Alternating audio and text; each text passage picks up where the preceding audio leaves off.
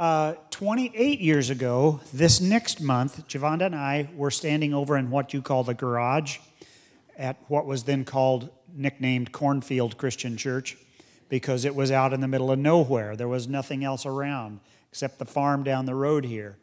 And um, the elders and the congregation laid hands on us and sent us out as missionaries as our sponsoring church. And we thank you so much for that support and your partnership and prayers over the years. It's been such a blessing. And so, I want to give you a little. Uh, we, have got a short period of time, and yet just to fly from Chicago to Tokyo is 12 and a half hours. So, we got a lot of ground to cover, a lot of air time to get, get going here. But I just uh, wanted to tell you one of our pastors in San Diego, a good friend, a number of years ago, introduced me as the head of World Changers, a uh, mutual fund of missions. And so the slides you're going to see will help you to understand a little bit of who we are and what we do and what, we're, what we feel God has called us to do, and, and you you're a part of that. First slide is uh, in the beginning, is what we're going to talk about today. And from the beginning, God has had a plan for His church and for us as His followers. And so let me give you a little tour around the world quickly of some of the things we're doing. Microenterprise farming, uh, one of the biggest projects we have had and one of the most successful is a project in Nepal of helping uh, leaders there to start micro enterprise farming projects, co ops basically. And one of our good friends and a mem- member here who's gone to be with the Lord, Warren Huddleston, gave that first gift of about $25,000 to buy the property there and begin that project. And it's flourished today uh, we like to say, now serving over 1 million chickens. You know, we're not McDonald's, but we've, we've raised over a million chickens now uh, through those farm co ops. Last year alone, over a thousand hogs just in Kathmandu Valley. And so it's, it's quite a privilege to be a part of this, uh, helping poor leaders become independent and self sustaining. This is our, our, our largest project in Thailand. Uh, about 15 years ago, we gave this couple uh, the largest loan we'd ever given, $5,000, to start a micro business enterprise. Today, they have a coffee shop here in Bangkok, they have a plantation in Myanmar, they have a jewelry factory, they, they have over 100 employees at all of those projects on the plantation. They have a church and an orphanage or a children's home, a school basically for the kids there. And uh, so that Christian micro business enterprise now gives uh, 100 plus families an opportunity to have a sustainable job and income. Uh, part of what we have to do is build relationships. This is a Muslim cafe at a little greengrocer market in, in actually, it's fairly large. It's probably as big as this whole church campus. Uh, uh, and, and on the side is this little area where they uh, some of the people have set up little cafes, and this is the largest cafe owned by a little Muslim man and his family. And so when I'm there, I go there for my language lesson every morning for coffee and for eggs and, and roti. She's making a pancake there uh, that's called roti with eggs in it. And uh, they, when I was there in, in March, the first thing they, he, the little Muslim fellow comes running to me, he can't speak any English, but he knew enough to say, Where mama? Where mama? What's wrong with Papa? You know, he's here. You know, she, she gets, she's a teacher at an alternative high school in South City, St. Louis. And so uh, Javonda only gets to travel with me in the summer. But part of what we do is go in, sit down, try to learn the language, try to help them with a little language, and to explain to them why we're there and what we're doing and how we're trying to help their community and listen to what they're telling us are some of the needs of their community. Nepal Bible College, Windsor Road, is the largest supporting church that has helped Nepal Bible College over the last 20 years. 1,500 plus students, over 500 graduates, over 500 churches throughout the country of Nepal have been planted thanks to Windsor Road's giving to the Bible College and sending these young men and women out to lead in their communities and their villages and their cities. So thank you, Windsor Road, for sticking with us for believing in us and believing in them because they've made a huge difference. When I first went to Nepal in 93, there were about 25,000 Christians that we could, could pretty much think that that's the reality. three churches in Kathmandu Valley. Today, there's over 300 churches in Kathmandu Valley. Uh, the, the fellowship alone there has over a thousand churches now in, in that fellowship of, of churches. So thank you. Loving the abandoned, you know, people, adults, kids, nobody will listen to you and your story about who Jesus is and if they're hungry. And so you have to feed them and you have to love them and you have to provide the school uniforms and the backpacks if you want these kids to grow up and have an opportunity to change their lives. And this is what is going on here feeding these kids uh, and then trying to feed them the gospel as well. After the tsunami in Thailand, a little over 10 years ago, this little boy, four days after the tsunami, has gathered up what he can call his own. He's lost his house, his parents, his brothers, his sisters, and he's alone, lost, lonely, abandoned, and forgotten. And you can just tell by the, the picture, the impact of how he's just, what do I do? Where do I go? Where do I start? What's happened? You know, still in shock. And the forgotten, there are many of them around the world. And we're sometimes too busy to think about them. And sometimes it, we don't want to think about it. You know, it's kind of negative, you know, these poor little kids and, and, and going into slavery and the sex trade and so forth. But the reality is, unless we think about it, pray about it, do something about it, it won't change on its own.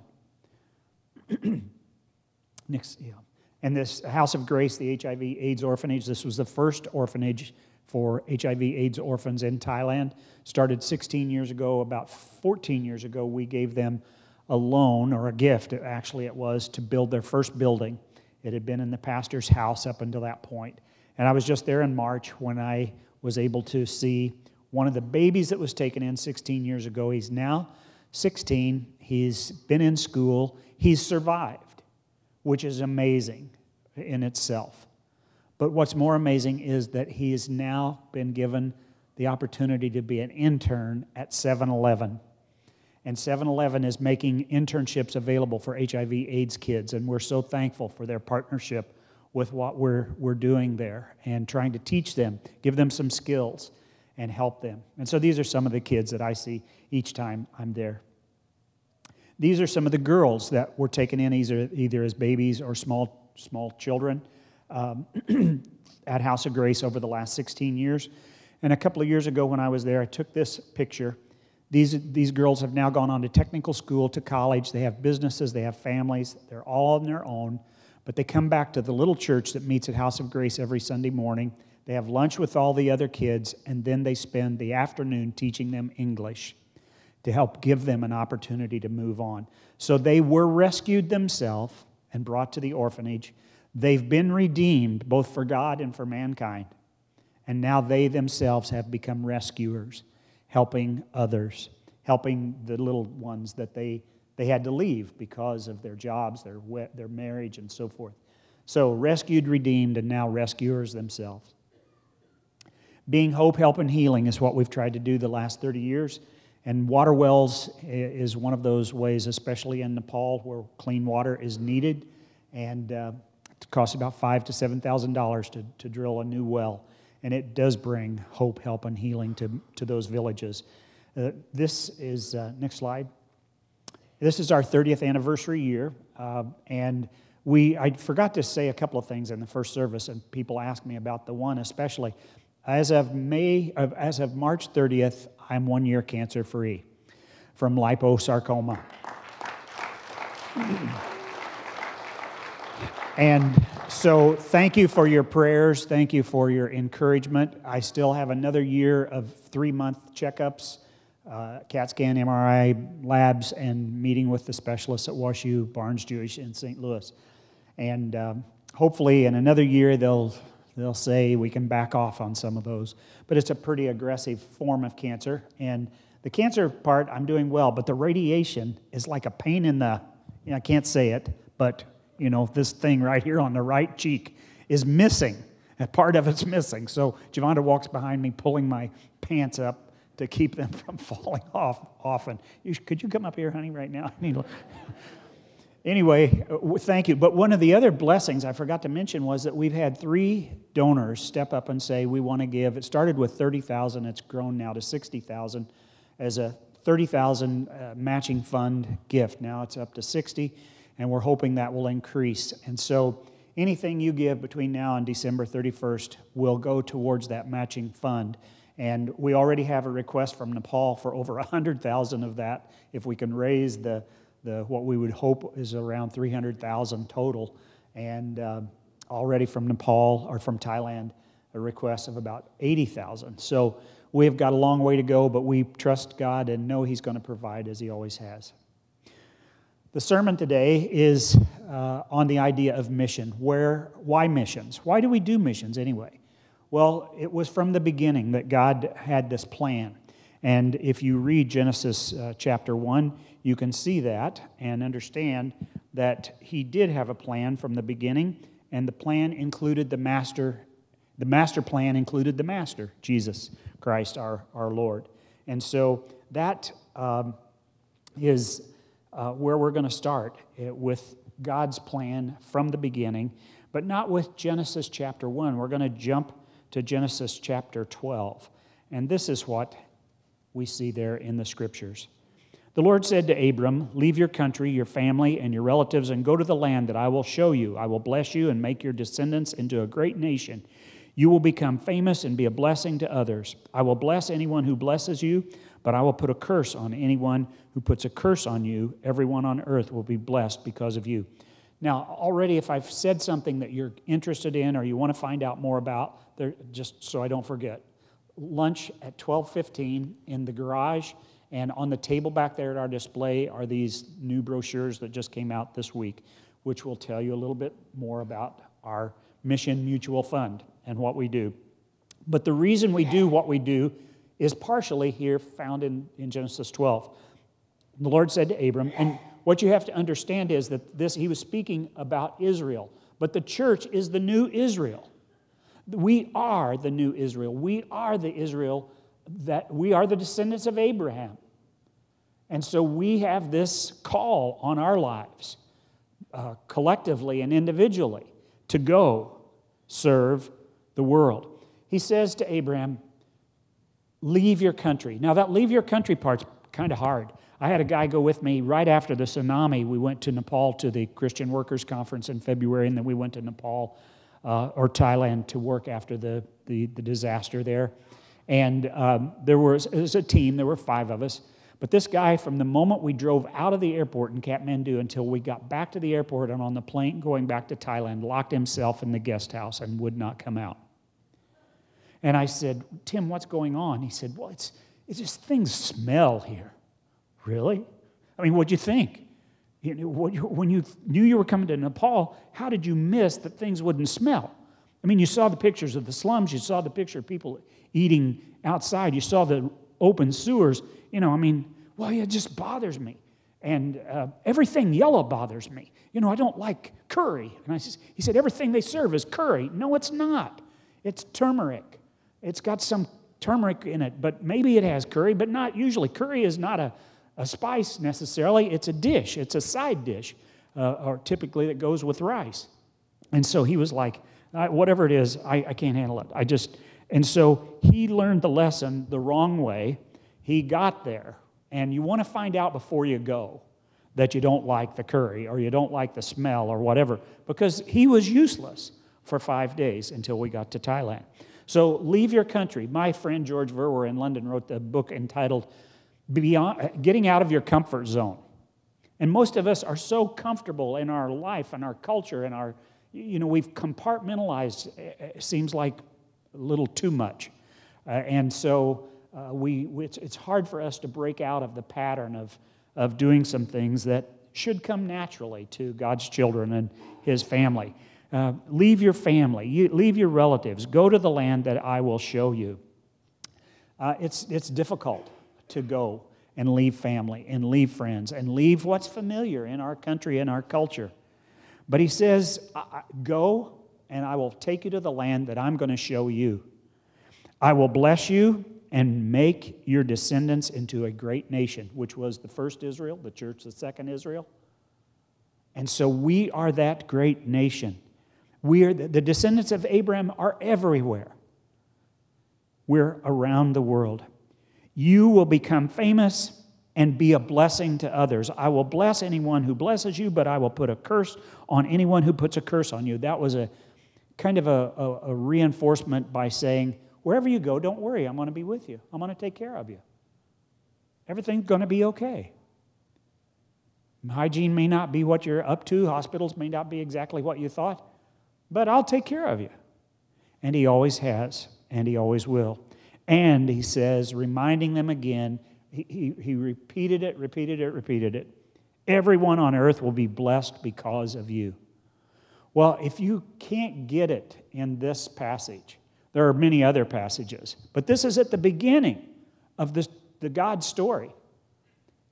He was saying from the beginning, in the beginning, it's all been my plan to redeem mankind, and everyone on earth will be blessed through us. We're blessed, we are the descendants of Abraham, and we are blessed for a reason. We are commissioned by God, we're called by God, we're blessed by God. And why are we blessed? To sit back and enjoy it? Well, we could a little, I suppose. But the bottom line is we're blessed to bless others. That's what he told Abram. That's what he's telling us. We are blessed to bless others. We are Abraham's descendants.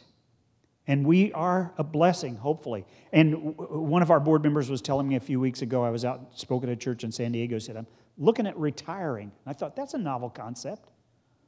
You know, it's not in the Bible anywhere. And yet, we, it's part of our culture, isn't it? I mean, we all talk and think about that constantly. But in the Bible, there was never such a thing as retirement. But I can tell you this that in the Bible, there was this concept of being blessed, to be a blessing, and it was for a season of life. For a season, and that season was your entire life. We're all called to be a blessing constantly. Randy knows this best. Keep it simple, Sarah, K I S S. Keep it simple, Simon. Keep it simple, Saul. I'm trying to be politically correct and include both men and women in this. Jesus, this is one of the lost sayings of Jesus. Did you realize that? Somewhere about uh, Matthew 29, I think. he, made, he made it so clear, so simple, so easy what he taught us and what he showed us. I read this week, someone said, We as followers of Jesus need to be the window through which most people get their first glimpse of Jesus. Most people just won't go to, to some church service on their own, they won't just go to some Bible study. It's what they see in your life and my life. The glimpses of Jesus coming out, that, that they get that. Whoa, whatever they have, I want.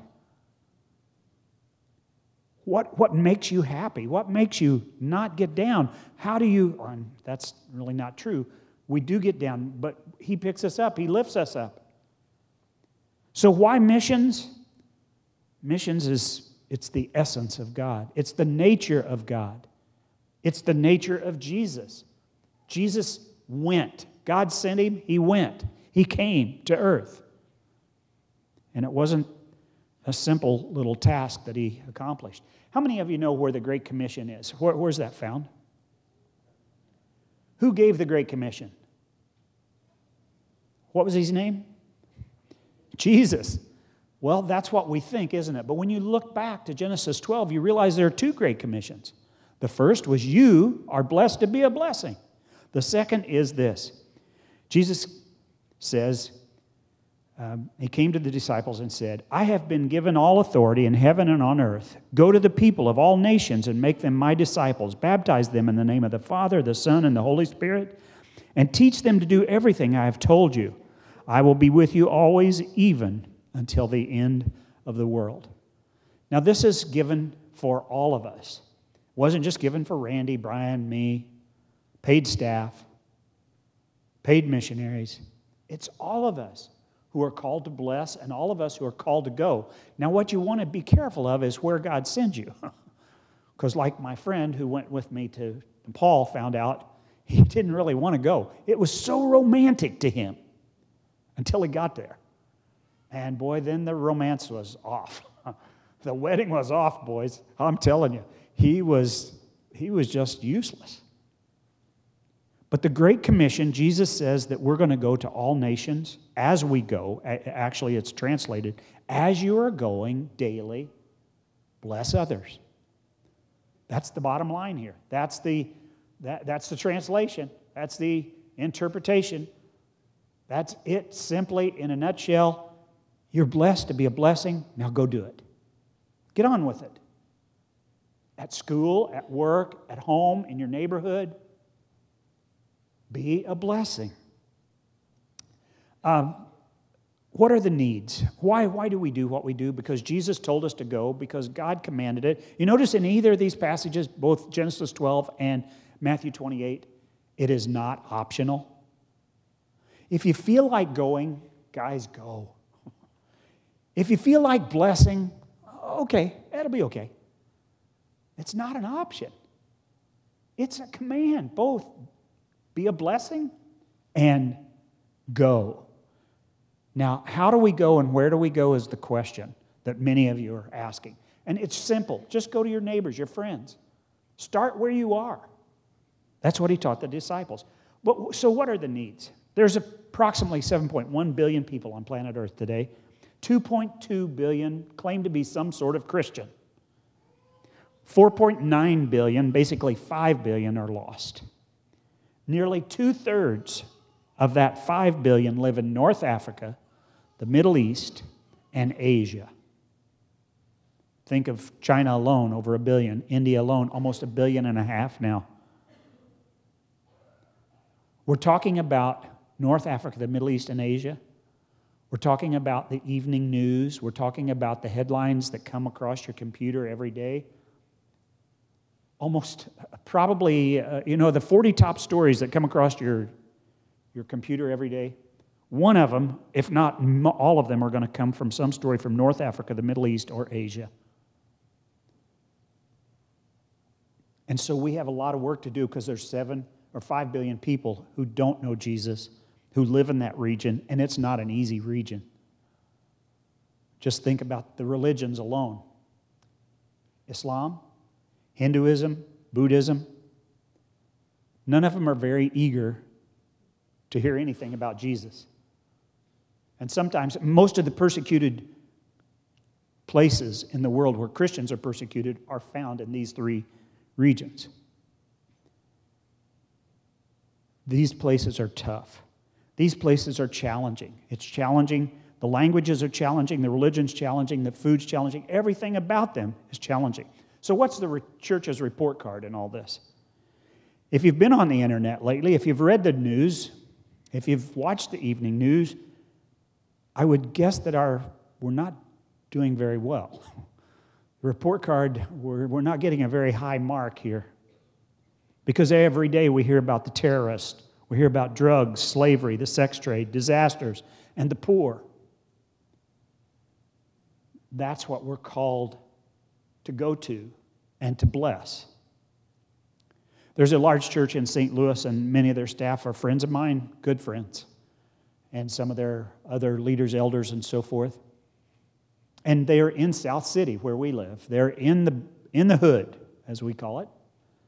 And those people I, often I will ask them, they'll say, hey, we're going to start a new program, or we're all excited. You know, we're going to have a children's day at the zoo, or, or, you know, whatever. And I ask them often, so how's that working for you? You know, I know you're a big church and you've got four campuses now and yada, yada. But the bottom line is is crime down in South City? What about gun violence? Is that down in South City? What about heroin, cocaine, has that diminished? Is that dropped off? Unfortunately, no. What about homeless families or individuals?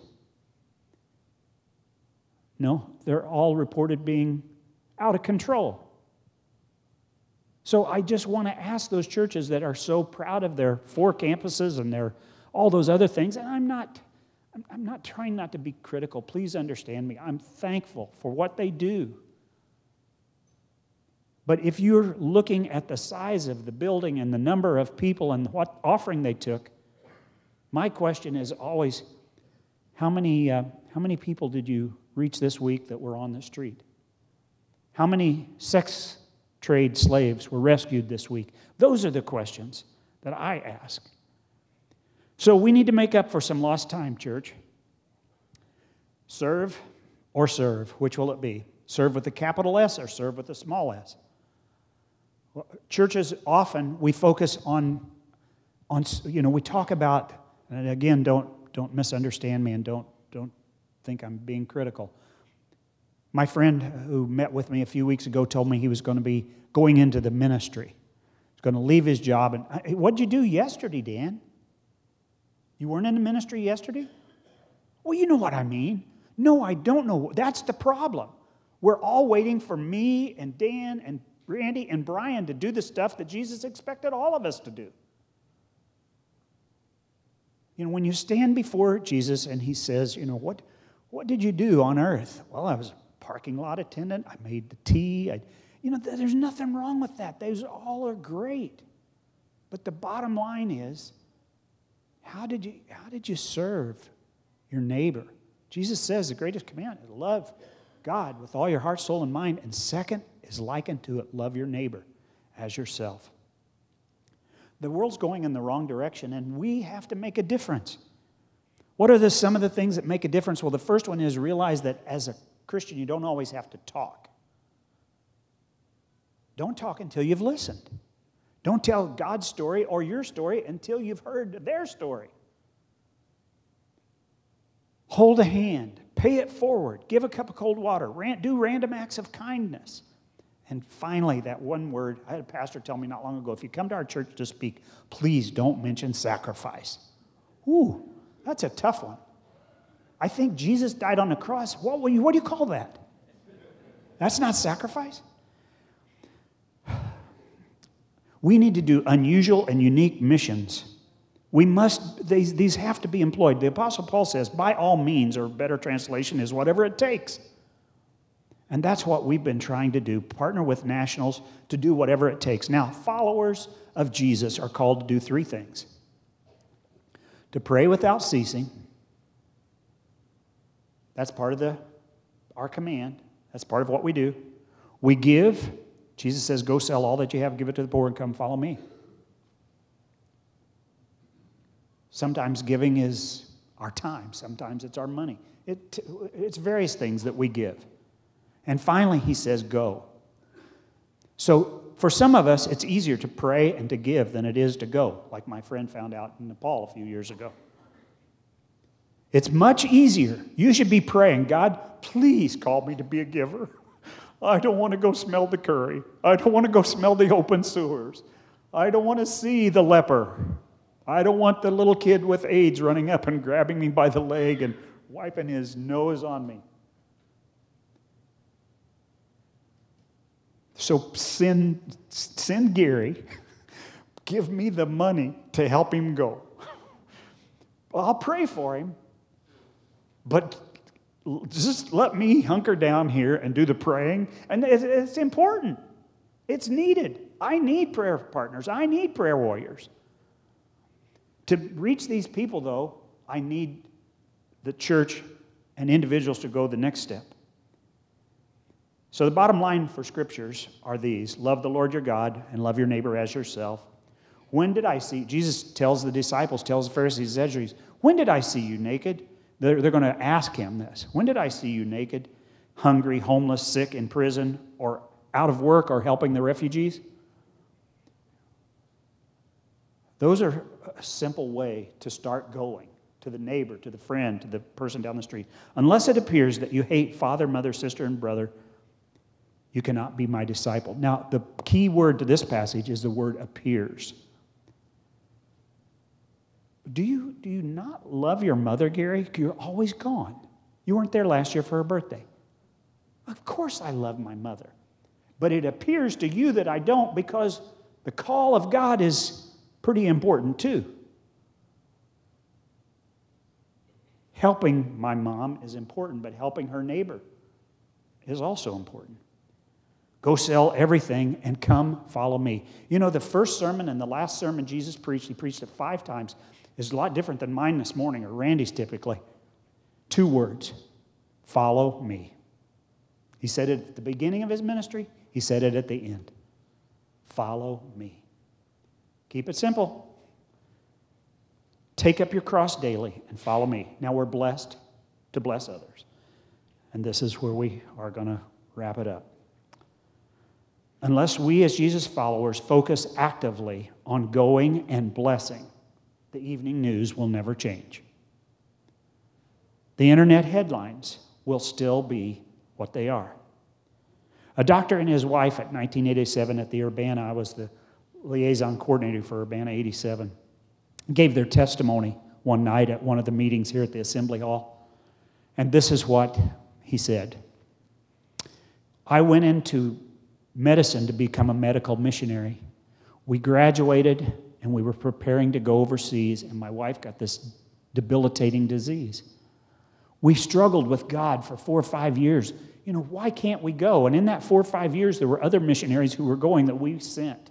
We helped them go. The last I heard, this couple, through his practice, who've never been able to go, have sent 15 missionary families, all on their own. Now, I would guess that those 15 families probably did more than he and his wife could do by themselves. So God may have a different plan for you or for me. So the question is how are you going when you leave here today? How are you blessing? Last slide. When I was in Nepal, I got to go to the rescue house this trip. And this is what I met. I met 29 girls who were either rescued at the brothels in Kathmandu or at the border going into India. The youngest was eight, the oldest was 19. The average age was 13. I need to tell you, these girls want to erase everything in their mind that's gone on the last two, three, four, five, ten years. And the only desire they really have is to be little girls again. And unless you and I do something different than we're doing, this is just 29 of them. There are thousands. One of the things Sundar's asked is can, can I help him build a new rescue house in South Kathmandu? So, my challenge to you is pray, pray, pray, give, give, give. If God sends you, go. If not, help the others get there.